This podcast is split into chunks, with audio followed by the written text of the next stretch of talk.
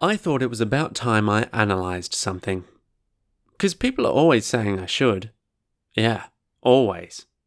So, I'm going to analyse something. I'm going to analyse one of my own statements. This is the statement that I will analyse.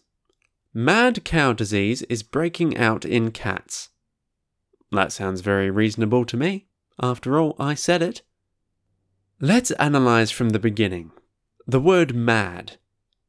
To be mad is to have something wrong with the mind, as described in the Australian Oxford Dictionary. But let's look at it from a different angle.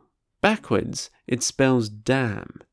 A dam is a wall that is built to hold water back. Clearly more meaningful in this case. Cow, or more well known as beef, is another curious word which we must look at from a different angle. Turn it upside down and it becomes COM. And that is simply an acronym for Cut Out Men. COM is the Committee for Men Cut Out of Cardboard.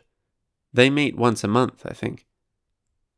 So, in this case, Dam Com clearly refers to the fact that cut out men have been building dams. For the reason they are building these dams, we have to go to the end of the sentence. Cats. Cats are the enemy of cut out men. The cut out men are clearly building the dam to hold back cats. A dam will stop cats from breaking out and breaking in.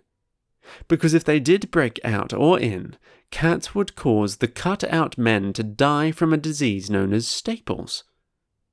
Quite simple, really.